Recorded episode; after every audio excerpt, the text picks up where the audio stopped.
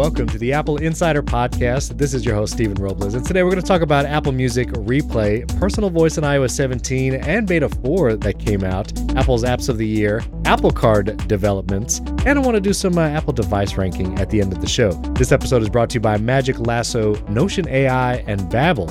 And joining me this week, two of my good friends, Wes Hilliard. How's it going? Oh, this isn't where I park my car. I'll, I'll, I'll be right back. All right.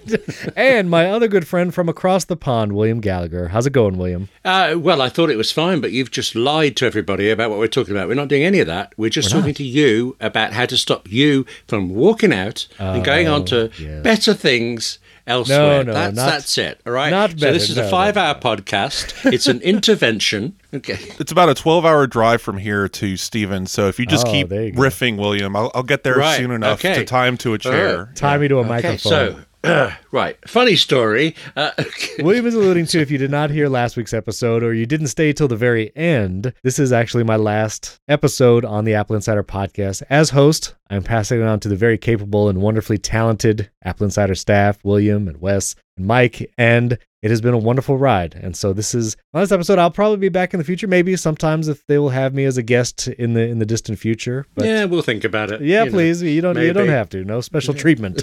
Uh, but it's We will. no, it's been a wonderful ride, and so I'm so thankful uh, to have done this. And so let's do a show. Let's do our last show. Wes called me a dork this week on Threads because I was complaining about Apple Music Replay. Which once a year, all of the Spotify and Apple Music uh, users, I feel like this is the big sharks and the Jets fight from like West Side Story every year. It's like, which is better, Spotify Replay or Apple Music Replay?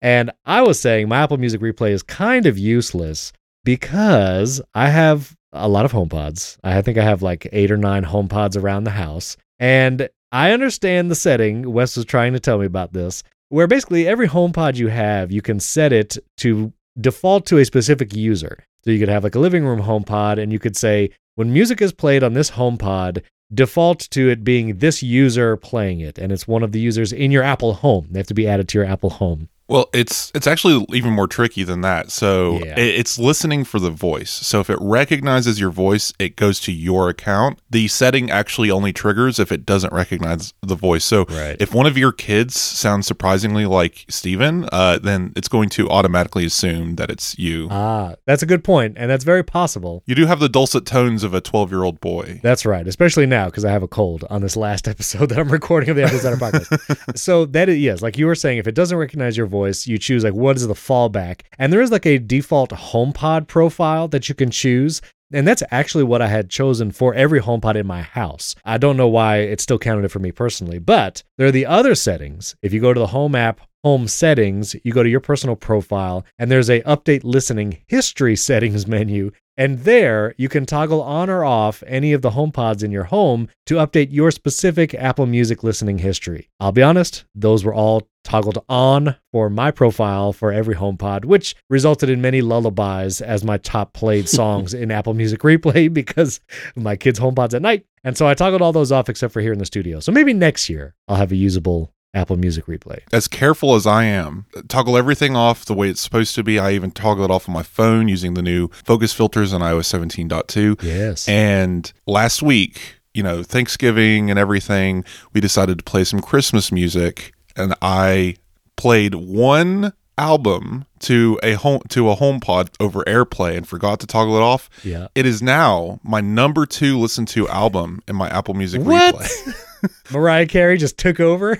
Yeah, yeah, because it claimed that I listened to it twelve times. Oh, so I don't, I don't know what happened there, Well, but See, see, it's listen, it's a little buggy. There's something screwy with all the data because actually, I, uh, my top listened to album is a Bruce Springsteen album I did not know existed. What? And my second listed to one is a Dar Williams compilation, and I love and admire Dar Williams, but uh, I think it has 14 songs on it. I'm pretty sure I've listened to it once, and that has been counted as 14 plays for it. There's something totally screwy this year, which I haven't noticed before. So. Did you? uh Does your partner listen to that stuff on the HomePods? Uh, no, actually, doesn't Well, listen to very much music strange at all through these things. So yes, I mean it looks like a very good Bruce Springsteen album. Yeah, I'm I'm sure, I will sure, enjoy it. sure, sure. So you know, oh, griff, it, this isn't replay. This is AI based future play, isn't it? Oh. Apple oh, snuck this. it's this. predictive. It's predictive. Whew. That's wild. Amazing.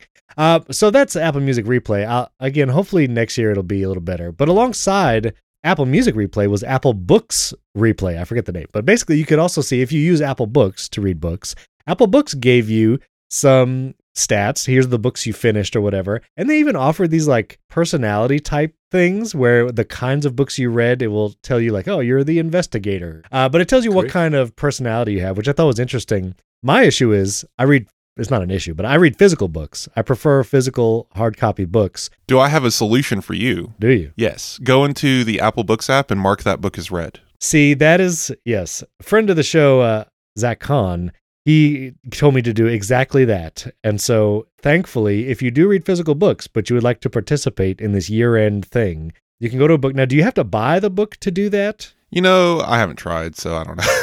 I don't read physical books. I, all my stuff's in Apple Books, so Uh, right. I'm, a, I'm a monster. No, no, no. I like Apple books and uh, I have read Yeah. them there.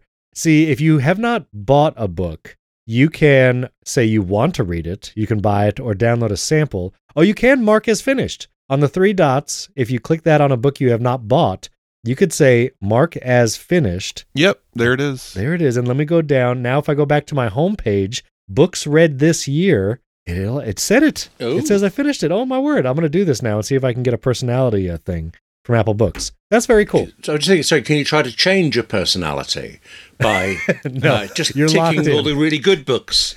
Right. There's all the New York Times bestseller help self-help books. Yeah. This is actually a great place to just lie. Just go in and say that you read all these like philosophical books and brag to your friends about how amazing you are. I could see people doing that. I have read The Prince by Machiavelli. I'm just saying. I have read it. But I, I did want to mention while we're in the book section because th- Yes. we'll probably never have another chance ever again to uh, talk about this. What? Because how often do we get Apple Books news? Nobody buys books anymore. Sorry.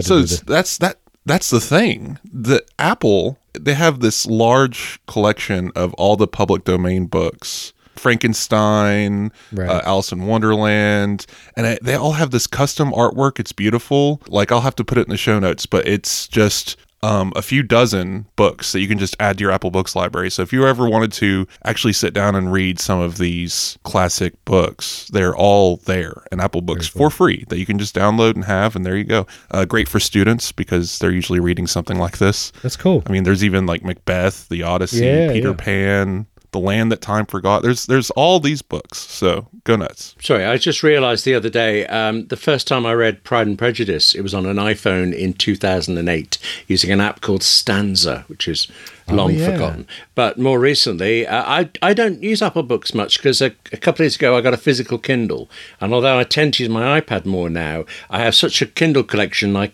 keeps adding to Kindly things to it. But they, as well as the public domain short collections on Kindle, you can find you know eighty classic novels uh, and things, and all of the works of somebody like Jane Austen. So I've been getting those and just reading them all, and it's just fantastic what you can get. That's very But cool. If you haven't spent a lot of time in something like Apple Books, I recommend going and poking around. There's actually a surprising amount of free books, free content, and uh, especially uh, like around Comic Book Day, there's always free comics. They do that Yeah, too in Apple Books. So I just did- keep oh, that I in didn't mind. You- realise that. Wow. yeah, App- Apple Books gives out a lot of free comics, and there's all uh, a lot of times the first volume in a comic series is just free automatically, and sometimes books are just given away for free or sold for ninety nine cents. Yeah, like it's that's it's a really good app for that kind of stuff, and the way they present all of it and all the controls, they brought back the page curl. Page curl is Steven? nice. You got Yeah. Uh, page so curl. Yeah. yes, uh, all all very good. I also will say uh, the three books I I just marked them as read.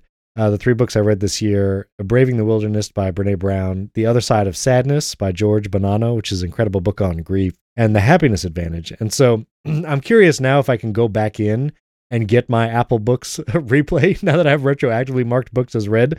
I have a feeling it's not going to let me do it, but I'm going to try it anyways. Here's what I want though: if there's anyone from Apple listening, podcasts. Give me an Apple Podcast replay. That's the app that I'm using to listen to a bunch of podcasts. And honestly, the most content I probably consume on my iPhone, I want an Apple Podcast replay. Pocket Cast does this, and Spotify Wrapped does that as well because you can listen to podcasts on Spotify.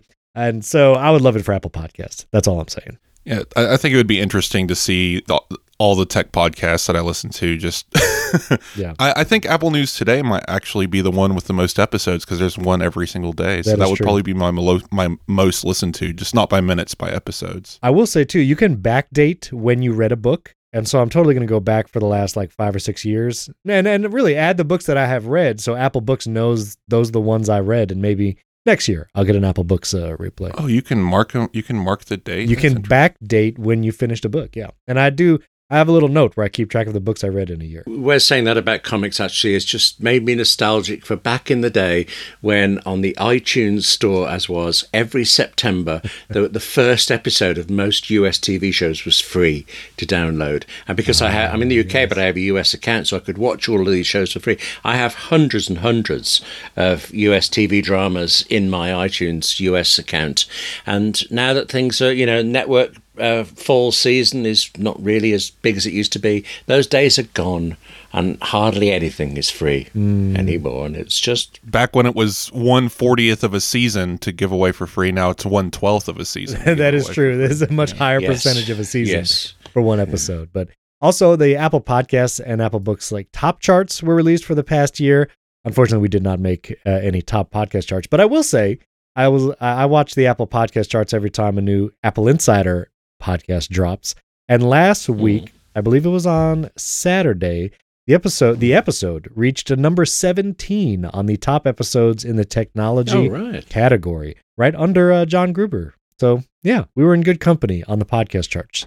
it's incredible uh, seeing these top podcasts and uh, globally and all of that because I've never listened to anything other than like these Yeah. what you would consider niche. I, I've tried stepping into the wider world and turn it on and it's brought to you by Campbell's soup and I turn it off immediately. Just I don't want I don't want it. I don't want it. yeah, there is. Yeah. I have noticed in, in certain podcasts, like the dynamic ad insertion and whatever tracking can be done that will be done, pretty wild. Like I've been hearing ads for in Tampa Bay, such and such, and I was like, no, I don't want to hear this in a podcast because that's a tracked ad. But I, I, do listen to Smartless. I do enjoy hearing um, about the celebrity and like the Hollywood uh, interviews that they do, and they also do interviews with like Stephen Curry recently, and they interviewed uh, Dave Grohl a while back on the Smartless podcast, and that was pretty interesting. So I'll give him that. iOS 17.2 Beta 4 came out. We have more updates. Again, we're awaiting the official release. I think it'll be coming next month, December, as you listen to this, which will come with the Journal app.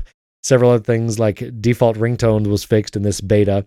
But I also wanted to mention 17.2 for the personal voice feature, which we've talked about before on this podcast. But just this morning, uh, Apple released a video or a short film directed by Taika Waititi, literally touting this specific feature, touting the personal voice feature. The short film, the voice you hear is actually a Dr. Tristram Ingham, a physician from Taika Waititi's hometown in New Zealand, and he actually used personal voice to narrate the entire short film. I actually couldn't tell at the very beginning, and then as you as you listen, it's like, wait a minute, this sounds a little maybe AI generated, and it was actually personal voice the entire time that narration was was generated by that. And I will say, Apple's really good at like pulling on the heartstrings for these kind of features, but I do it does show that there's an actual real person using this feature and needed this feature so that he could, in his voice, speak to his daughter. Like in the video, he's telling a story to his daughter through the personal voice in iOS 17. I will say, I did personal voice. You can enable it in iOS 17. It's not part of the 17.2. Like if you have iOS 17, just whatever, you can do it right now. You read 150 statements and the iPhone will record you saying it. It takes 24 hours after you finish that process and it will create a basically an AI generated voice or machine learned voice, your voice, a clone voice, and then you can have it read any text that you want in quote unquote your voice. Have either of you tried this or set this up? This is my AI generated voice. It's been on the That show. That would be for the weeks ultimate. now. Uh, while I am off reading books. Yeah. that would be the ultimate twist that every word you ever heard William say was AI generated. Does William know. We even don't know. exist? He's you know okay, this is getting existential now. that is true. I I think, therefore, I am. Uh, I did personal voice. It was okay. I also did 11 Labs, which is an AI tool. It's a website, 11labs.io. And they actually give you the ability to create a quote unquote professionally cloned voice. I uploaded three hours of audio, basically my podcast. I uploaded three hours of my own audio to that. And I will say the voice from 11 Labs is much more like me and a li- much more natural sounding than Apple's personal voice. I imagine Apple's personal voice will get better over time. But Did you edit the podcasts, or is it actually learnt an amalgam of you, me, and Wes together? we've never actually spoken into a microphone. Yeah. All of this. No, just kidding. But I will tell you what I did do because I just needed to know if it was possible.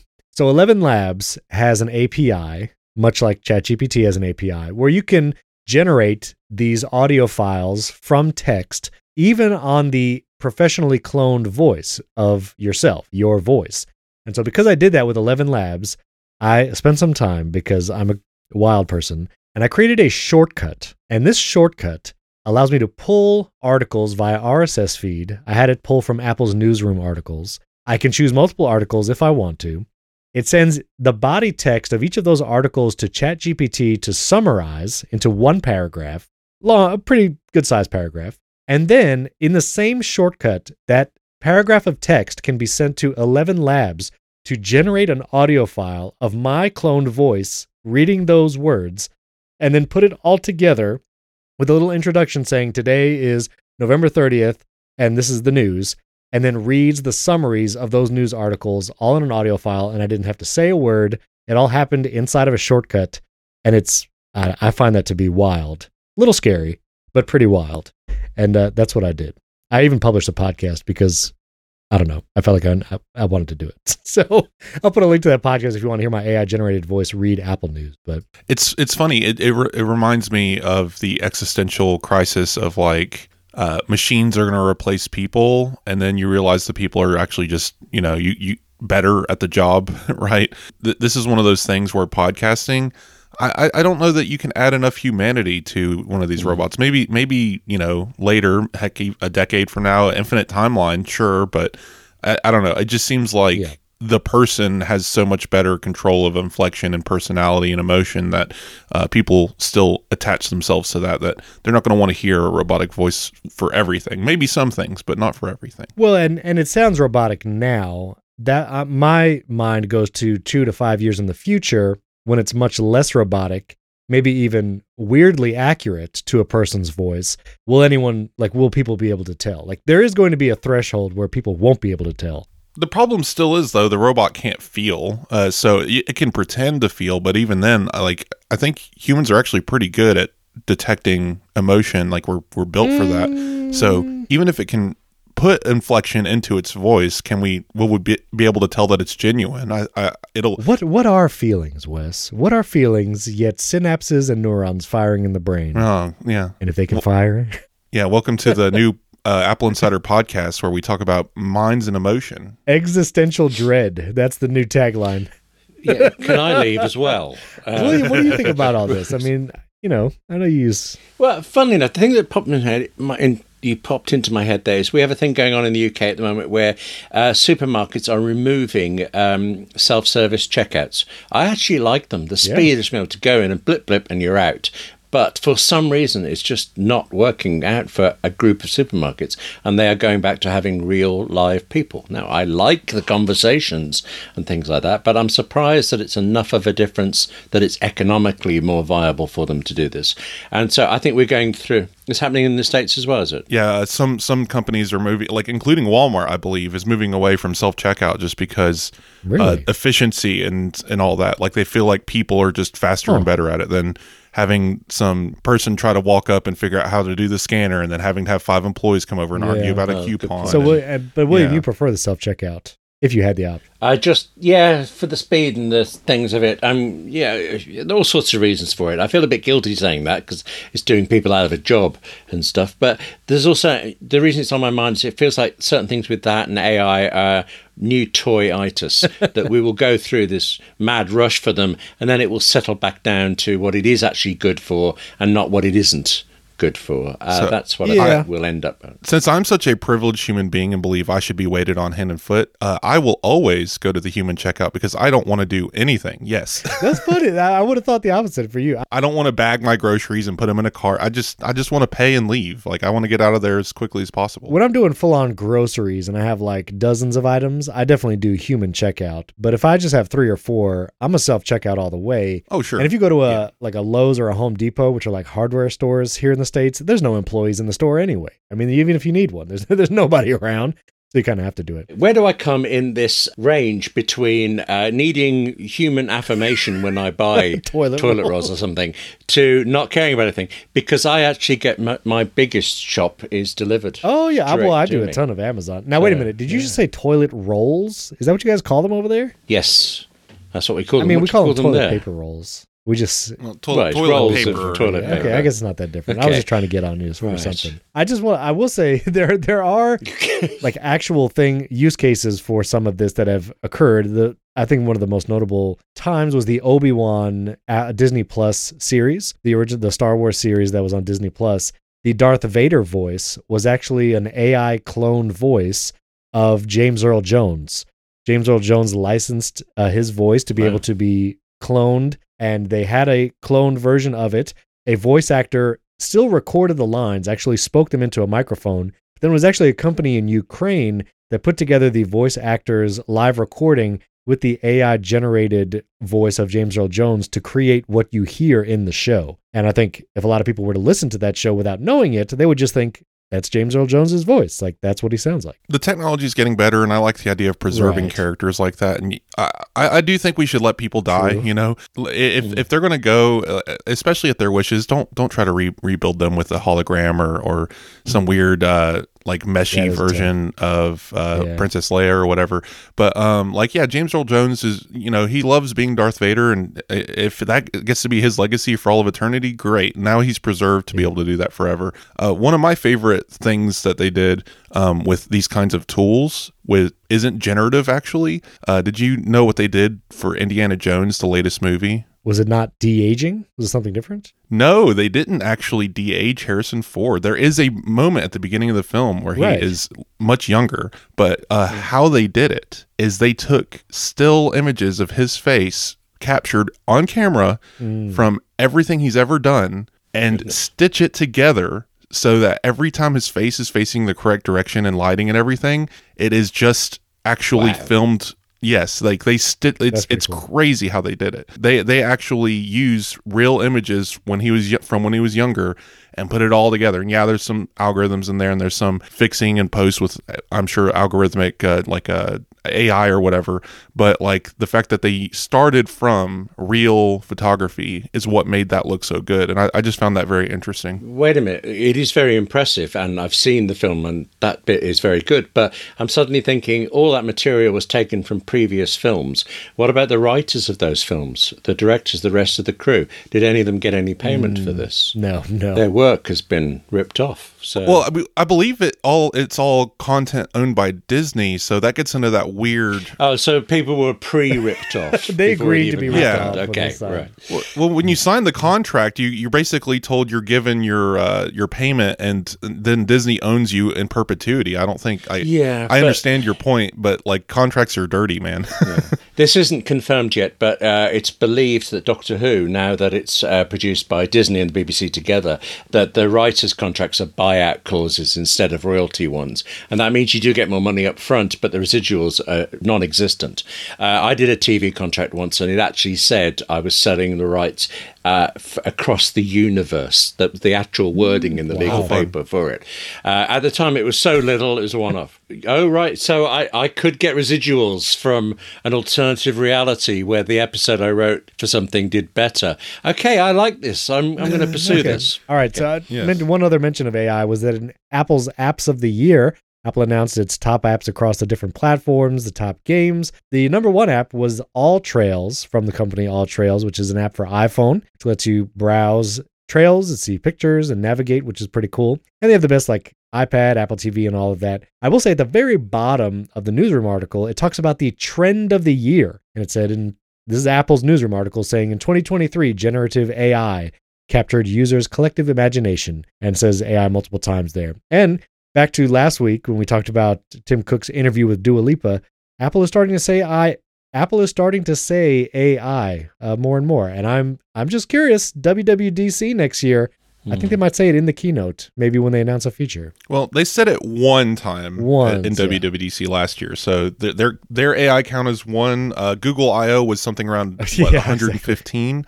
So Apple's catching up with Google uh, on the AI mentions. They did, they said it during the Scary Fast event too. It was um, Johny Srouji said it would during the M3 family of chips. Also one time. So th- so they're right. two versus 110. They're they're going to Need take a the drinking very soon. drinking game for the mentions of AI. I do believe that this is one of those things where they might have to lean into the industry term, even though they generally avoid those just because they do Right. want the headline at some point. Maybe not now, but when they come out with the new Siri or whatever, we'll see it. And I find it interesting that people like Tim Cook and other executives um, who are being interviewed are just casually using this term because it is now, sadly, the industry term as much as it's a misnomer. I think we'll see it evolve and apple will probably throw their own little spin on top of it like apple generative ai or like apple intelligence or something I, like i pitched before so you still get the Right, ai right. but it's apple in the name. It's fun to see and i like that apple's at least letting us know they're doing something. And the rumors all point to ios 18 being We'll a pretty big deal so we'll see. There is actually something uh, just curious about AI that I'm going to ask you about this for a minute.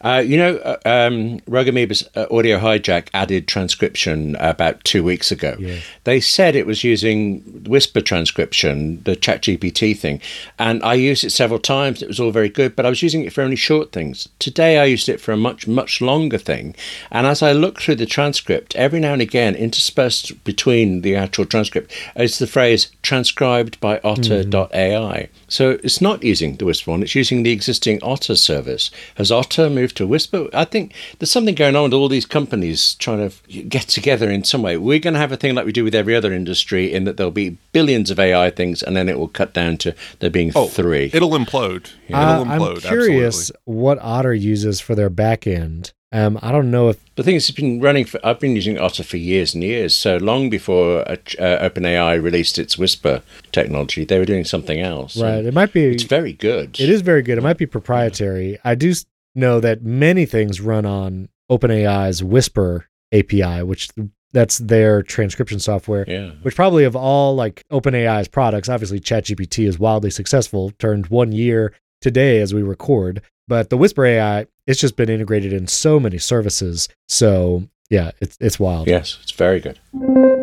This episode of the Apple Insider Podcast is brought to you by Magic Lasso Adblock. I use Magic Lasso personally on all my devices. Even before they sponsored the show, I pay for it for my iPhone, my Mac, my iPad, and it's the ad blocker I use everywhere. If you want to experience twice as fast load times on all your Apple devices, Magic Lasso Adblock is the ad blocker designed for you. It's super easy to set up, it blocks web ads, some ads on YouTube, and it doubles the speed at which Safari loads. Plus, Magic Lasso is an efficient, high performance, and native ad blocker. With over 5,000 five star reviews, it's simply the best Safari ad blocker for your iPhone, iPad, and your Mac. Magic Lasso blocks all intrusive ads, trackers, and annoyances, letting you experience a faster, cleaner, and more secure web browsing experience. And unlike other ad blockers, and this is important to me, Magic Lasso respects your privacy and doesn't accept payment from advertisers. Listen, there's lots of ad blockers you can get in the different app stores, and I'm just not sure where they come from, who's making them. So get an ad blocker you can trust like Magic Lasso. So join over 280,000 users and download Magic Lasso Ad Block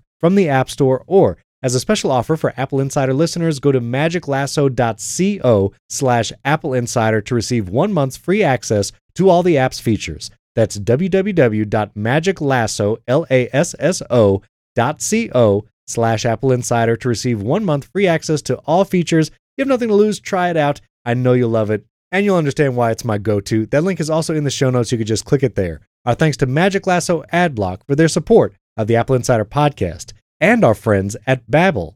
No hay mejor manera de aprender otro idioma than Babbel. Yeah, that's right. I said there's no better way to learn another language than with Babbel. We're heading into the holiday season. Maybe you have some time on your hands and you want to pick something up. Well, spend that time and learn a new language. Maybe you're traveling to another country or you have relatives that speak another language and you want to be able to have conversations with them. Babbel is the way to do it. Instead of paying hundreds of dollars for a private tutor or fooling yourself with language apps that are little more than games, Babbel's quick 10-minute lessons are designed by over 150 language experts to help you start speaking a new language in as little as 3 weeks. And Babbel is designed by real people for real conversations. All of Babbel's tips and tools for learning a new language are approachable, accessible, and rooted in real life situations. I also love the Babbel app because when you talk into it, it'll give you little accent hints here and there. It'll let you know that you're speaking the language like it's supposed to be spoken. And studies from Yale, Michigan State University, and others continue to prove Babbel is better. One study found that using Babbel for 15 hours is equivalent to a full semester at college. With over 10 million subscriptions sold, Babbel is real language learning for real conversations. So here's a special limited time deal for our listeners to get you started right now. Get 55% off your Babbel subscription, but only for our listeners at babbel.com slash Apple Insider. Get 55% off at babbel.com slash Apple Insider. Spelled B-A-B-B-E-L dot com slash Apple Insider. Rules and restrictions apply. And links in the show notes too. You can just click it there. Our thanks to Babbel for sponsoring this episode. This came out after we recorded last week and totally missed it, but we have to talk about it. Apple officially announced that next year in 2024, it's going to adopt RCS messaging in the Messages app. Now, there's a bunch of details with what version of RCS they are adopting because there's like the international, the universal profile of RCS, which does not support end to end encryption, I believe, uh, but they could add it. And then there's like Google's flavor of RCS. But all those details in the weeds, Apple saying they are officially going to support RCS. And in, I think, a hilarious turn of events, RCS bubbles will still be green. so you're either blue iMessage or you're still green. But when you're messaging RCS users on your iPhone, maybe late next year, I imagine it will be an iOS 18 update that you'll might get ellipses and delivered and read receipts and higher quality images when you send it. And yeah, RCS, Apple's finally doing it. This whole blue green bubble thing, every time I have to write about it, I actually have to get up my phone to check which colour is which. Really? Because out, out here, away from the US, it means nothing. I just don't care at all. Uh, so many people I have to talk with are on WhatsApp instead, which is incredibly Yes, ugly is. app, but you know, it does what it does. Uh, so yeah, I can never hold it in my head which is the way around. So not the biggest deal outside the US, but. Right. It's also funny because the app icon for messages is green, but iMessages are blue. And someone asked, like, why isn't the message icon blue? And someone photoshopped it, and it was like, kind of looks gross if the icon is blue. And also, Apple has many, many blue icons already, like Safari and Mail, and I forget a weather is Yeah. blue. You know, there's a lot of already blue apps. So But I was so certain you were going to do a poem there. Icons are blue, Oh, that'd be messages are green. Ah, what was it going to come good. next? The green i think is because uh, if sms is a part of anything it infects it and takes over. So just the fact that the messages app can handle sms at all it turns it green just like a group chat. If you have one android guy and 37 iphone users it's going to be a green chat. So uh, Oh, yeah? That's, that's my theory on it. Yeah, yeah, on why? Yeah, because it infects everything. It just takes over. No, I, I do believe this. This is interesting. Like they're doing the universal profile, and they did say they're going to work with the GSMA, not Google, on getting encryption to the universal profile, uh, thus probably effectively forcing Google to also adapt the universal profile, which would be very funny. This is this was inevitable. I've been banging this drum for gosh, as long as we've been talking about it. Google wanted this to happen, and now it's happening in a way that they're going to be unhappy about, which is just kind of karmatic to me uh, because basically Google is like, oh yeah, if we get Apple in on this, they're gonna fix it. They're gonna they're gonna make RCS really the standard because if Apple embraces it, everyone will embrace it. And then Apple comes in and takes over exactly not Google's standard, and now they're going to make that so much better that Google has to embrace it and undo the work they've done, which is just kind of hilarious to me. Um, but yeah, it's still going to be green bubble chats. And people are like, but what if Apple has encryption? Guess what? Still green bubble because Apple yeah. will differentiate iMessage. Even even as they improve on the Android side of messaging, they're going to continue improving on iMessage. We have uh, access to things like Game Pigeon and iMessage games, the way the stickers work, the way the reactions work. Those will not translate to um, RCS and likely never will. And there will only be more stuff added as time moves on. So we'll we'll see how this looks. I don't think this means like the ultimate future is Yeah. maybe iMessage on Android because I know a lot of people ask for that. yeah, that's not. I think this is a sign that that's just never going to happen. This is Apple's technology, and they're going to stick to it. I will say I was at a middle school a couple weeks ago. A friend invited me to speak to middle schoolers about like YouTube and podcasting, and that was fun. And uh, these are sixth, seventh, and eighth graders, which are what, 11, 12, and 13 year olds. And so I asked them, is blue and green bubbles a thing? And they didn't know what I was talking about. They were like, "What do you mean?" Well, I mean, that's a little young. I mean, did they all have cell phones? Absolutely. okay. They all had phones. No, they all had phones. I it understand was- that middle school is the like generally the time, or even el- like fifth grade or whatever, late elementary school, like parents start giving them phones. But it seems like I don't know. That just doesn't. That's not something that really becomes an issue until later. But I guess that makes sense. Well, they they they were Samsung Galaxies. There were a bunch of kids that had iPhones, and I, I actually had to describe to them like what happens when it turns green, and they were like, "Oh yeah, I noticed that. You know, you don't get the ellipses or whatever." But they acted like it wasn't a big deal. Now, this is one middle school in Central Florida that is not indicative of the United States, but I do wonder if like the younger generations, like middle school and younger, will not have the same like harsh visceral reaction that maybe Well- high schoolers today in the US have. I don't know. Well, so it's actually kind of funny because I have um, young nieces and nephews, so I get to see this kind of stuff all the time. They're not on messages or iMessage. Um, they don't do that. Uh, even like some of the kids I know, uh, just it's it's actually kind of funny. It's gone upside down now that you know mental health is such a priority um, and anxiety is such uh, an open thing.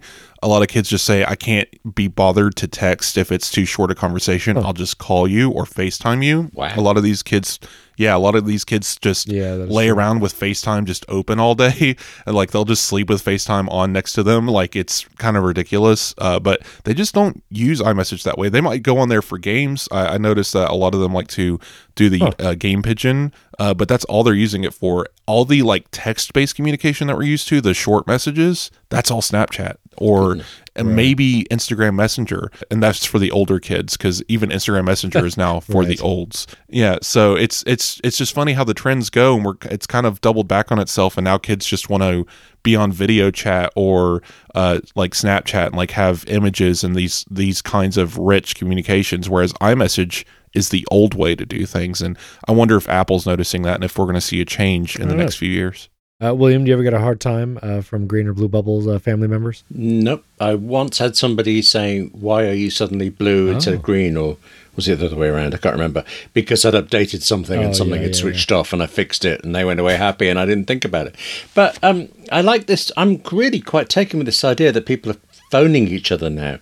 Have you? I, do you notice this in the states? Here in the UK, nobody knows how to use a phone anymore. Yeah, if you see somebody put a phone up to their ear to talk, they're old or they're in a film. Everybody else, Or they're they, dialing nine one one. well, they have speakerphones on everything. Which, why are you doing this to me? I don't want to hear eighteen phone No, calls with people as I'm walking anywhere. But it's like they don't know. That's why they have to put it to their ears and things. And I'm just fascinated. Though this the speakerphone thing is maddening. Like that happens a lot here still. Like you'll just be in a grocery store and they'll have it on speaker with the phone's like bottom pointed towards their mouth, like they're talking to a microphone, walking around that way. And I'm No, just like, the eighth is circle of hell is reserved for people who use speakerphone, just walking around. Yeah, I don't in public. Yeah. But also, it takes an extra tap to get it onto speakerphone, or two Yeah. taps, isn't it? Even so, why the? I don't know. It's But, weird. Yeah, it's just an interesting sea Yeah, change. it is I weird. thought. So Apple Card, William, uh, what can you tell us about what's happening there? I still haven't got one. Is that you know? I'm not allowed. And you may never Uh, no. will. You may never will, William. Actually, I think it might be the other way around. Stephen, you're going to explain why I am Oh, actually you may have hope. Well, No, it's actually this is actually a good story, Stephen. Believe it or not. Oh, okay. Well, also just on a high level, Goldman Sachs, who was backing the Apple Card, and it was only here in the United States up until now, has announced that they are stepping away from backing the Apple Card. And then Apple issued this statement that really gives us no information, but they said Apple and Goldman Sachs are focused on providing Yes. an incredible experience for our customers to help them lead healthier financial lives. The award winning Apple Card has seen a great reception from consumers, and we will continue to innovate and deliver the best tools and services for them. That says nothing about who is going to back it. When, like, is the Apple No. Card still good to go? Like, is it going to be here long term? What about the Apple savings account? So basically, what's happened is, is the New York Times got a hold of some information. Uh, Apple sent a proposal to Goldman Sachs to sever their contract. Uh, Goldman is going to absolutely accept because they've spent the last like two years saying, "Oh, I hear a keyboard." Okay, sorry. Um, I was just like, I need to like make sure that's not me. Uh, anyway, uh, so Apple, uh, Goldman Sachs spent the last couple of years complaining about the partnership with Apple, how it's losing them money, and uh, Apple's giving them an out. 12 to 15 months from now, the contract can expire, uh, even though they technically just extended it last year to 2029. So that's just no longer a thing. And Apple will be able to take it and shop it with other partners, maybe American Express. There's uh, this other company that's, um, gosh, like a big advertiser guy that's not going to be great if we if Apple goes that route. I can't remember their name, uh, Synaptic or something. Uh, and there's obvious other options, and we'll see where Apple goes. But I think this is a positive because if you're an Apple Card user, and I think you are, Stephen, uh, you might have noticed that since maybe 2020, nothing's changed. Period about the card. Uh, we never we get every now and then we get extra bonuses for shopping with certain retailers, but that's about it. Yep. Still the same. We get shortcuts actions that don't really work, and uh, did get a savings account. Mm. Well, not even yeah, not even the uh, the development side because that's Apple, uh, and the delivery section that's never going to work because for some reason nobody cares. Um, but that's again on Apple. Uh, Goldman Sachs side of things. So I'm talking about finance benefits. Still three two one percent usage. We rarely see any changes in that. Yes, there's an Apple savings account, um, but that I think was just part of Apple's contract with Goldman, and uh, and again that's going with Goldman's leaving everything, so that is also being abandoned by Goldman Sachs when they go through this deal. Um, but nothing's really changed. We don't have uh, the the 4.15 percent interest rate hasn't kept up with the industry. Uh, it was amazing when they announced it; it was ahead of most uh, most people, which was about 3.5 to 3.8 percent. Now, all those banks that Apple was competing with. They're around 4.5 to 5.1 percent. So uh, the savings, um, high yield savings, is actually behind the competition because it hasn't moved. And I think that and the fact that it hasn't expanded outside the US, um, we haven't seen updates to the cards to allow tap to pay, which Oh, is right. becoming more popular in the United States. Like there's so many like things stagnant about this. Uh, it doesn't work with any uh, budgeting apps. The one budgeting app Mint actually shutting down um, that it did work with. So like it's just kind of stagnated, and all of our benefits work and the card works. Like I use it; it's Yeah. my primary card. I'm not complaining. I'm just saying nothing's happened. So Apple actually moving to a different bank might actually open up to actually evolve and compete and offer new programs, new rewards, travel points, whatever, what have you, um, better things that we can take advantage of. Maybe even add some fees. Give us a subscription to Apple Card to give us more benefits. Right? None of that's happened under Goldman Sachs. It hasn't made it to the UK because, again, Goldman Sachs has just been unhappy with this partnership and unwilling to expand on a product that they deem um, a waste of money because they are losing money on it. So we'll we'll see how this goes, but I'm I'm excited at the prospect of what could come from this change. But I will say, don't don't worry, don't jump ship. I think we're fine. Apple Card isn't going anywhere. Apple Savings isn't going anywhere. It's just going to move hands. I just tried to look up how much money does Apple make from Apple Card, and I can't find out. There was an estimate that it was going to be a billion a year back in 2019, but the um, the success of it, the penetration of it, I can't see Apple um, backing out of this. I think that Apple is actually probably going to do it all itself. It's been growing its financial. That's kind of the hope. Yeah, it just it feels it fits, doesn't it, with everything Apple does of trying to bring own the whole stack of everything. Now, th- we did see this recently. Apple has its own LLC for processing transactions because um, of Apple Pay Later. And now Apple actually backs that with its own capital. So when people get Apple Pay Later, which is essentially a payment loan, um, that is secured with Apple money. And so they've already dabbled in this. I've forgotten that. Yeah, and I don't think Apple because Apple's the controlling partner. Goldman Sachs has no say. They're locked in a contract. They can't do anything. Apple going to Goldman Sachs and giving them the out is absolutely a sign that Apple already knows either what they're going to do or they have a plan. Like this isn't them shutting down Apple Card. No. On top of that, getting any statement from Apple at all, even if it's a non statement, shows that they're actually committed to keeping this up because usually they say nothing when something's about to die. And uh, maybe it'll take two or three years, like updating a Mac, Mac Pro or something, uh, but they'd say nothing. Um, so it, all uh, good signs all around. I'm excited. And maybe William will finally get to uh, open an Apple savings account. We'll see. I hope so. There's one thing we should say just for completeness. Um, uh, we we talk obviously we talk about Apple and Goldman Sachs, but Goldman Sachs did do other consumer cars. I think with uh, General Motors and stuff, and it's all been disastrous uh, for them. Oh, they've abandoned Every uh, all Goldman. consumer wow. stuff is gone from Goldman Sachs. Yeah. And they're still being investigated, aren't they, over various things? So you just from financial to legal difficulties. I don't know where they went wrong. And doesn't your heart bleed yeah, it's really heartbreaking. Oh yeah, it's for a company terrible. like Goldman Sachs to be in in, tr- in trouble? it sounds like a management issue more than anything. And I understand Apple was pushy, and I understand that they were demanding, like, they required all payments to occur on the first of the month, which is Yeah. apparently a mm-hmm. drain on support lines. What have you? Sure, but you're big enough. You've got you've got the billions. You're a huge investment firm. Why can't you figure out how to make it work? Like, why was this such a disaster when other companies can run consumer credit cards just fine and make money on it? So I'm not sure what happened. All right, I want to get to uh, an Apple device ranking uh, before we go. So, but one last news article: Apple announced that they are partnering with Amkor for chip packaging, and this is in Arizona. It's in Peoria, Arizona. And now, chip packaging is not like they're going to do the whole chip process in Arizona.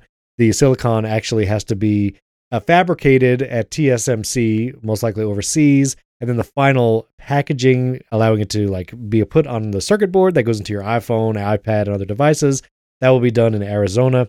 Uh, but yeah, it's another step of Apple actually moving some of its pipeline and production to the United States. This in particular, Arizona. So that's cool.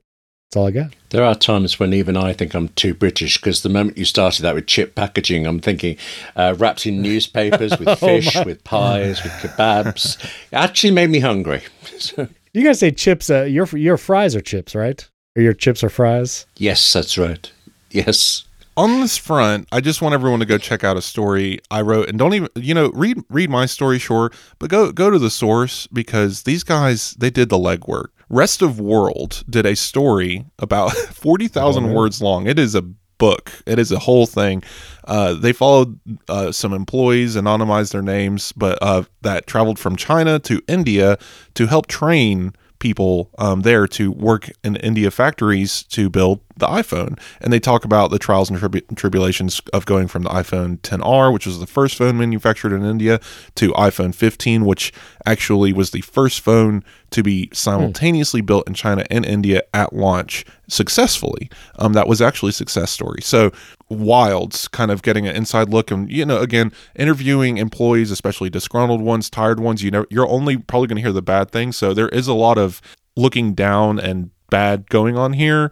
And it, I think the conditions are definitely not ideal but it is wild to see like these these chinese employees saying basically uh the, the to sum up the story um these indian workers need to learn how to be more chinese and uh, work 12 to 15 hour shifts, accept all the extra bonuses, and never see their families is basically what it comes down to.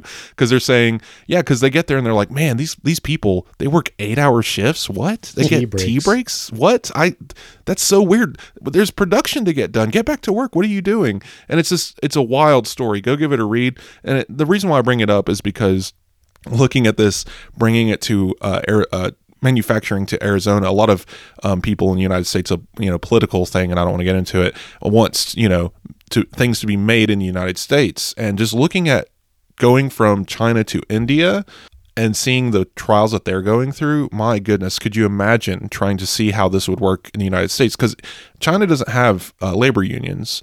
India actually does. Funny enough, uh, they they actually have people that protect uh, the workers. They um they tried to pass a bill for twelve hour workdays, got overturned like three days later from protests. Uh, so like India is really fighting for the working class in a way that China does not. Um, so to I think the even more extreme example of that is to look at how we would do this in the United States. So just seeing these two kind of vignettes side by side was interesting to me, and uh, I want everyone thinking on this because it is a humanitarian issue what we're asking people to go through, and I don't really know how to answer this other than automation. But then we're putting all these people out of work. So what do we do here? It is a complex situation. And uh, before we move to our tier list, I just want to go back to uh, chips being a thing in England. And I, I need to tell William that Oh gosh, we were watching Planet Earth last night. Uh, me, my kids, and wife, we were all watching it. And, Mhm. you know, David Attenborough, how do you say his name over there?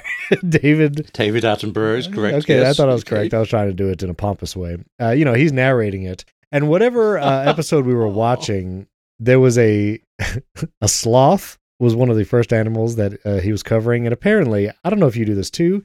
How would you say that word uh, yourself? S L O T H, the animal.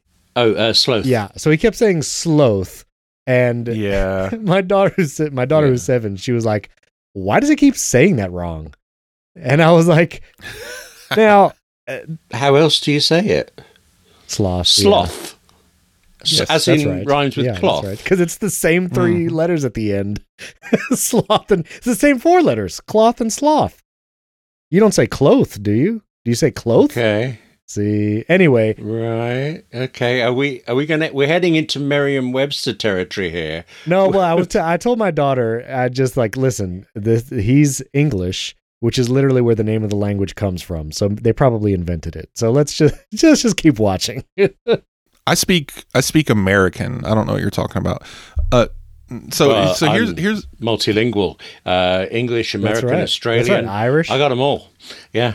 Wait, David Attenborough Yeah, he is a legend here, and, and actually he's such a legend that people have forgotten how much of a legend. Everybody associates him with nature things, which he has been doing for decades now. But he was controller of BBC Two about Ah. fifty years ago. He was like a major figure in British Might have been before television my time. history. So, okay, uh, uh, obviously, on mine, yeah. uh Sir David Attenborough, Apple TV Plus. Go watch. If you haven't yet, please, I beseech you, go watch the uh what what what is that called? The dinosaur one. the one. prehistoric history one, the Apple TV Plus, prehistoric planet. Prehistoric Planet. Thank you. Uh, you put the word in my head. Prehistoric Planet on Apple TV Plus. Sir David Attenborough, amazing work there, and uh, I just love hearing him Oh, talk yeah. about dinosaurs. This this man in his very uh, serious British voice talking about these things that don't exist in a very serious way. I love it. It's I will great. say, uh, first of all, David Attenborough has his own Wikipedia page. Of course, he's on this. See, William.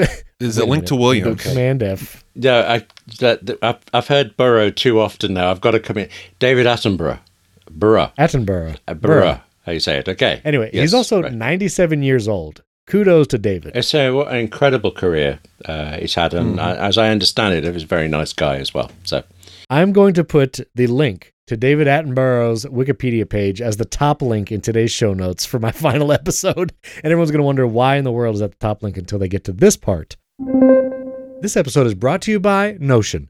Guys, I have developed a new love for Notion. I started using it even more as I plan my videos and podcast projects and research. I use Notion for everything. It's just a wonderful productivity application. And what makes Notion even better is now you can use Notion AI everywhere across your Notion database. Notion AI can give you instant answers to your questions using information from across your wiki, projects, docs, and meeting notes. And using AI in Notion is so much easier than just having kind of a blank chatbot. All I do is hit the little backslash and you'll see the Ask AI features and it'll get you started. It can offer to summarize things, even translate things into different languages. It's really helpful if you give it a transcript, maybe a podcast transcript or video transcript, and you can ask Notion to summarize it, give you bullet points, even make social media posts out of that, or take a video transcript and rewrite it as a blog post. Then Notion AI can even change the tone, make it sound more professional or casual, all of that right inside Notion. You can also ask Q&A questions from anywhere in Notion. Find exactly what you need without leaving the doc you're in right now so you can stay focused on what's important. Plus, you can trust your data is secure because Notion AI is designed to protect your information. No AI models are trained with your information, the data is encrypted, and answers will never use information from pages you don't have access to. When you use Notion AI, it's even easier to do your most meaningful work. So try Notion AI for free when you go to notion.com slash Apple Insider. That's all lowercase letters, notion.com slash Apple Insider to try the powerful, easy to use Notion AI today. And when you use our link, you're supporting the Apple Insider podcast. That's notion.com slash Apple Insider. That link is in the show notes. You could just click it there. Our thanks to Notion for sponsoring this episode. All right, last thing I want to do before we go. I made a little video earlier this week talking ranking or rating all of the devices Apple currently sells in its store new. That you can go to the Apple store new and buy all these things. And everything from the, the M3 Max that were just launched to devices that are like eight years old that you could still buy new today. Spoiler, that's the original Apple Pencil that is oh, still being thank sold. you. I was trying to work that one out. Yeah. yeah, exactly. And so there were a couple of devices that I put. Uh, this was an S tier list, meaning S is like superior, top of the list, and then you got A, B, C, D, F, and F of you know for fail being the lowest tier. And uh, I had mostly people agree with my rankings and where I put different devices. There were a couple devices I put in the F tier. One caused a, a bunch of hullabaloo, as you or hubbub, whatever you guys would say over there in the UK, and uh, and then some other ones in the D tier. But I would I was curious uh, what your guys' thoughts on some of my uh, rankings, mainly the low ones. So first of all, the M1 MacBook Air is still being sold, the 13 inch M1 MacBook Air that launched in November 2020. It's now three years old. No MagSafe connector, no MagSafe charger for this MacBook Air. It just has the two Thunderbolt ports, still 8 gigs unified memory, 256 SSD, and it's sold for 999. And I understand Apple needs a sub $1,000 laptop, but the M2 MacBook Air is only $100 more. You get MagSafe charging, and uh, you get like a, a, newer chip. You get the M2, plus you can get it in 13 and 15 inch. But I find the uh, M1 MacBook Air, at least today in November, December 2023, no longer that great of a deal. And so I gave it a D tier rating. Boo. Because I feel like for a $100 more to get an M2 MacBook Air is just such a massive upgrade. And the only reason it's still around is to be sub $1,000. Uh, what about education pricing? Wouldn't that be a $100 less? So actually it's probably eight nine nine for education. Does well, that make a difference? Yeah, but then the M2 True. MacBook Air the, the M2 MacBook Air with education pricing is then nine ninety nine. If we live in a world where only the Apple Store exists, I agree with your assessment. But okay, refurbished okay. and used M1 MacBook Airs, even sure. even new, seven hundred to seven hundred fifty dollars. You're telling me I can have an entire M series Apple Silicon chipset and a Retina display MacBook with aluminum casing, giant trackpad, beautiful keyboard for seven hundred dollars? Unheard of. Never uh, uh, go back in the whole history yeah. of the Mac, and you've never been able to get a modern device that works as efficiently and as well as it does, as powerful as it is. I mean, the the M2 Mac Mini is six hundred bucks, but yeah, I take it. Okay, point. but I'm talking about a MacBook. It yeah, has a, uh, you need a, you need you have to go buy a monitor for the sure. Mac Mini, and in order to get a Retina display, you'd have to spend sixteen hundred dollars. Yeah, yeah, so that's you know. Uh no, I agree. Like the refurbished world, for yes. sure. Like I am so glad that there are M1 chip laptops out there those are incredible deals and values for those who needs to get them. But to be sold as new for nine ninety nine directly from Apple, yeah, that's silly. Apple, uh, that's one thing I'll, I'll, agree with is Apple needs to work on their pricing. And I know this is this isn't even a Tim Cook thing. This is just an Apple thing of keeping things the same price forever. Um, it would be nice to see them do price reductions after being on the market or being outdated. Uh, William, what do you say? What would you rate the M1 MacBook Air? I'm actually not that fussed about this one, except um, I'm trying to remember when the MacBook Air, it used to have these huge bezels and then suddenly it didn't. And I a friend, a poet, spent an awful lot of money on the MacBook Air just before this. Oh, and so oh, no. after she'd bought it and before I next saw her, this new one had come out. And so she's showing me this Mac she's so pleased of. And I'm thinking, yeah. yeah. So that, right. that sea change, that was big, but I think the M1 is so good that it, it can get good. for a cheaper price. I mean, I have an M1 yeah. Mac Mini uh, in my office, and uh, I'm tempted to upgrade, but I don't need to. Partly because I've got a uh, an M2 uh, MacBook uh, Pro, but even so, it's I mean, still fast. My my iPad Pro that I work from every day is an M1 iPad Pro. I didn't get on the M2 train, and so again, just the power and efficiency of that chipset is uh, it's wild. Like I, I I'll be jumping to M3 when the iPad Pro gets it, but like I'm curious as to see how long Apple supports this first generation Apple Silicon, and it, it could be a decade just That's because true. of. I think yeah. it would be the Intel uh, Macs were supported for a very long time. I mean, five, six, seven years at times. So for sure. Yeah. yeah. But for nine ninety nine, I agree. It is a, it's a D tier just because like that laptop isn't. Yeah. I wouldn't spend that money on it, but I would definitely say go f- go find it at a cheaper you price. Can, but if we're if we're living by those rules that you must buy it from the Apple Store at the Apple Store price and it's the only place you can get it, yes, that's not a great price, not a great place. You can get it from Apple's refurbished, like Apple's own refurbished store for 850. And for that I would say, yeah. you know, it's a better deal. But even well, even Black Friday, well, like just extended sales, just holiday sales in general, Yeah. uh, you can find it even cheaper than that. Like Apple's is Apple, funny enough, is not the best place to Right, get Apple sure. deals. Although Apple's really hot on giving you gift cards on Black Friday. Oh. that's That is what true. you can't match that. Can't No. beat Here's a fifty dollar gift card for your two thousand dollar MacBook. That's right. Yes. You can't use it on the thing you're buying right now. You have to buy something else. Two other things I put very low. One in the F tier were the is the first gen Apple Pencil. It launched in November 2015 with the first iPad Pro, the iPad Pro that had a home button and all. Mhm. And this first gen Apple Pencil is still being sold today new for $99. It's wild. $100 for an eight year old device. The only reason this Apple Pencil exists is because Apple still sells the ninth gen base model iPad for 329. Now, I think this whole year, 2023, no iPad was updated at all. So I, they are all due for a refresh next year. I imagine that Lightning iPad is going to go away, and the last 10th gen model iPad with USB C will probably slot down in price, and then we won't need the Touch ID one anymore. And that would obfuscate the need for this Apple Pencil as well. But to be sold now, today, December 2023, for $100, I give that Apple Pencil an F tier. That's just me. To be fair, Stephen, I'm buying one for my niece for Christmas uh, this year. Yeah. So Yeah. it, it's it's funny how yes, it, as old as it is and outdated as it is, it's still necessary and will be for even after it's off the Apple Store. It'll still be necessary to be sold and exist for another four or five years, just until the lifespan of these Lightning tablets goes away. But it's such an odd and controversial product. I don't know why the Apple Pencil line has to ha- go through so many controversies, but I like I I like the fact that yes, it's it's it, terrible charging when it's plugged in, but also it can charge without any extra accessories, and that's that's a that's a good deal. And I agree with you. I think this next generation um, of iPads, we're going to see like in March, April, we're going to see both Apple Pencils get ditched uh, for a new higher tier, and then we're only going to have USB C and the newer Apple Pencil, and the other two in the market are just going to fade away. And that's that's all fine and dandy. And I ninety nine dollars is steep. Like I'm going to go find one for like sixty, but um yeah, I agree. Like it's it's it's again, it's just super odd that Apple likes to hold on to prices so hard, especially for products that need to kind of go away. William, what do you say?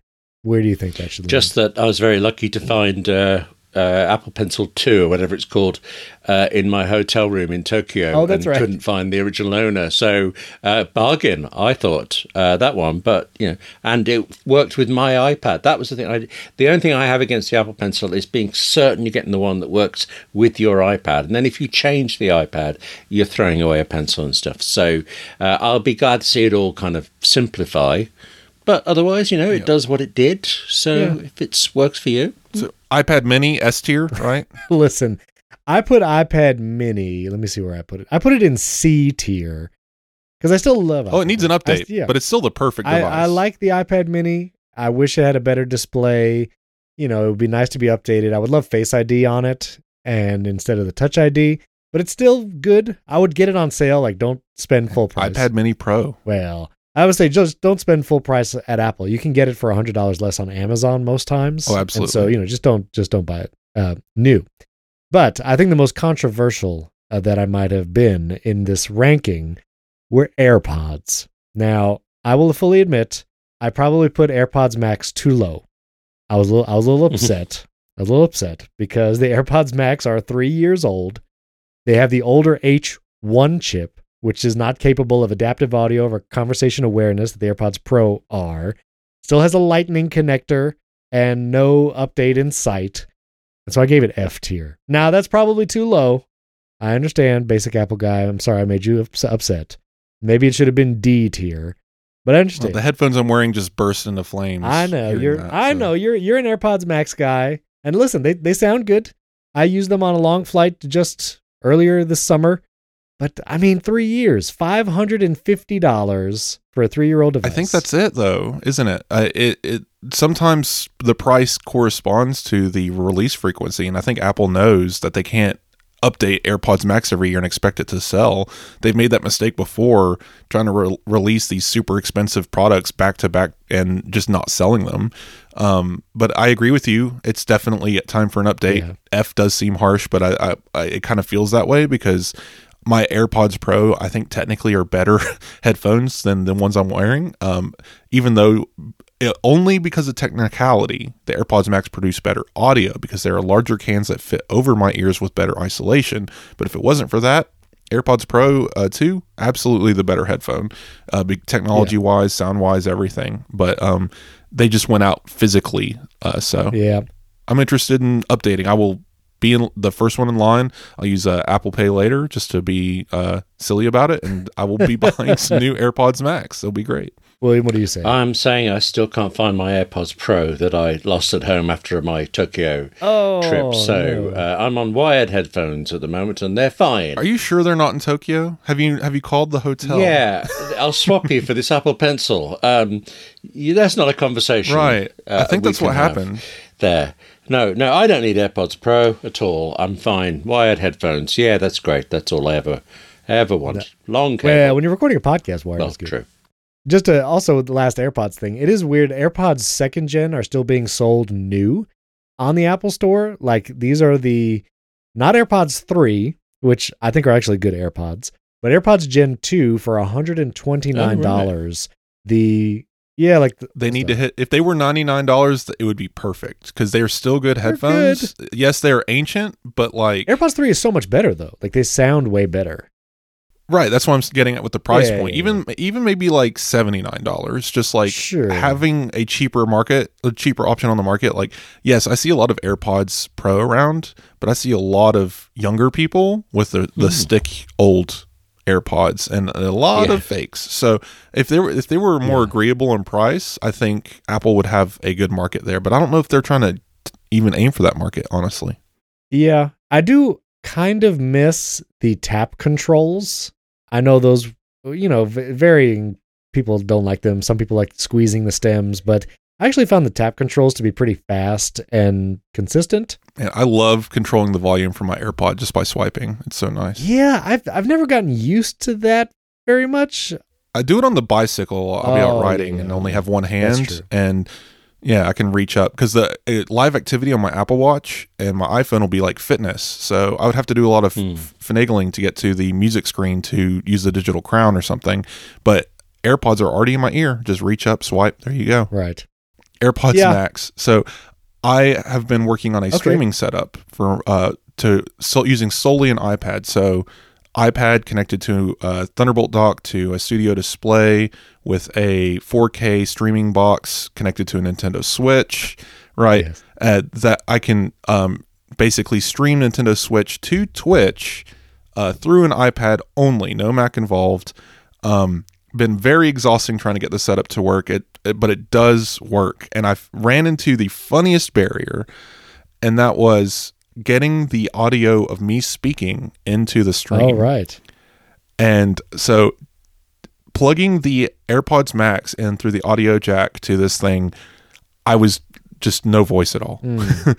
uh, I think there's too many digi- digital to audio conversions because I think it happens twice on these headphones because of their digital nature. Um, and the microphone placement being down by my neck just did not agree with this thing uh, because it's it's looking for a pure analog microphone.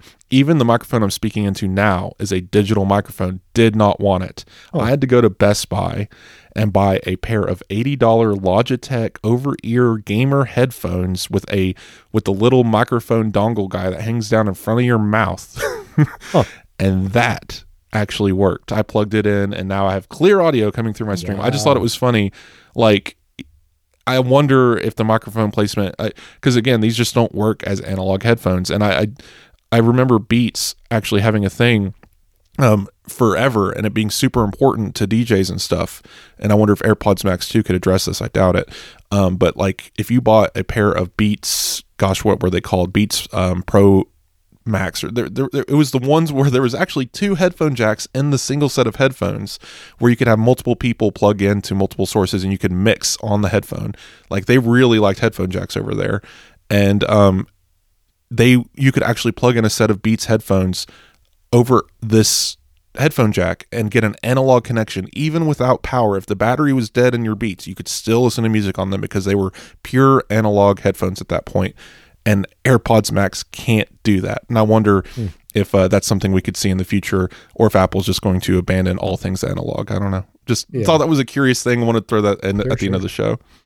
William, did you have something? Only that uh, this is the end of the show. So, uh, Stephen, you're out. This is gone. It's Wes and I now. And with Wes and I in charge, we need to say thank you for the hundreds of hours you've done for the Apple Insider podcast. You've made it a great show that we will now have to somehow live up to. And uh, it's great that you're going to such interesting things, but it is a terrible thing that you're leaving us. And one day we will forgive you. Okay? yeah, we're definitely going to miss you over here, Stephen. Um, like I, I, I look forward to you coming back as a guest host, and it's definitely going to be interesting. Uh, the Wes and William show. We're going to have to find our own Wait, wait, wait. rapport. I think Uh, we've had two whole Shouldn't it be the episodes William together. and Wes show? Let's be clear, right from the start. oh wait, it's already starting. it's already starting. Alphabetically, I think it's Wes and Oh. Uh, William. Gallagher's my so- surname, so I just edge it in front of me. Oh, right, right. I'm gonna let There you guys go. handle that, but uh, you're very you're very welcome, and and truly from the bottom of my heart, thank you both, William and Wes, and Mike, and the whole Apple Insider team. It has truly been an honor to do this show. It's been a privilege. All the listeners out there for many years of listening, lots of great messages and social media replies after last episode went out, and and people heard the announcement, and I, I truly thank you for all of that uh, you know, people sharing where they listen to the show, and you know, we're with them every Saturday, and they listen to the show in the morning or in their car on the way home Friday afternoons, and just to be able to have been a part of your days uh, for the last several years, it's it's truly been a, a privilege. I've enjoyed it so much. Stephen, I, I started listening to Apple Insider podcast when you in, in like 2014, like when it began. Mhm. Like the first group of people I heard on the show was you and whoever. Sorry Um, to whoever there. That was uh, Uh, Ne- was it was it Neil? well, It it's was been so long. Was it It Neil was at me the and time? Neil at the very beginning. It was Neil? Yes. Okay, because I I just have distinct memories. I was in the military. This is you know nearly a decade before I even thought about. Sure. you're right. Uh, It's like what six years before I even joined the team or even thought about being an Apple anything or writing about this stuff. Like I was in the military. I would be playing like Fallout or or Skyrim or something, and I would have the Apple Insider podcast with Neil and Stephen on in my ear. Oh, wow. I just have distinct memories of that, and uh, here I am now talking to you. So it's just and it's it's definitely bittersweet to uh, see you leave here. So one thing, though. Just I don't thank- even know why I bring it up now. Yes. You mentioned Stephen that you have an AI version of your voice that's pretty good. Um, just you know, if you want us to check that out a Oh, while, I don't know about for an hour podcast. for It'd be- you know?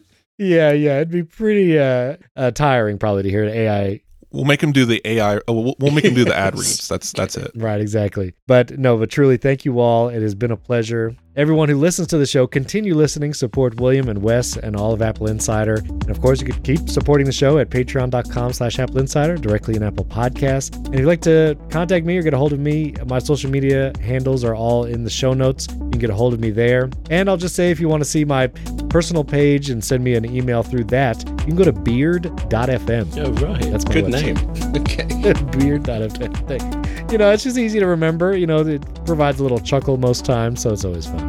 But but truly, thank you all. It has been an honor and a pleasure. And enjoy. We'll see you next time. Well, I won't see you next time. I don't know how to end it when I'm not going to be here on the next time. But you'll be listening next time, and that's the same thing. Yeah. I will be listening. I will definitely be listening to the Apple Insider Show. So thank you all.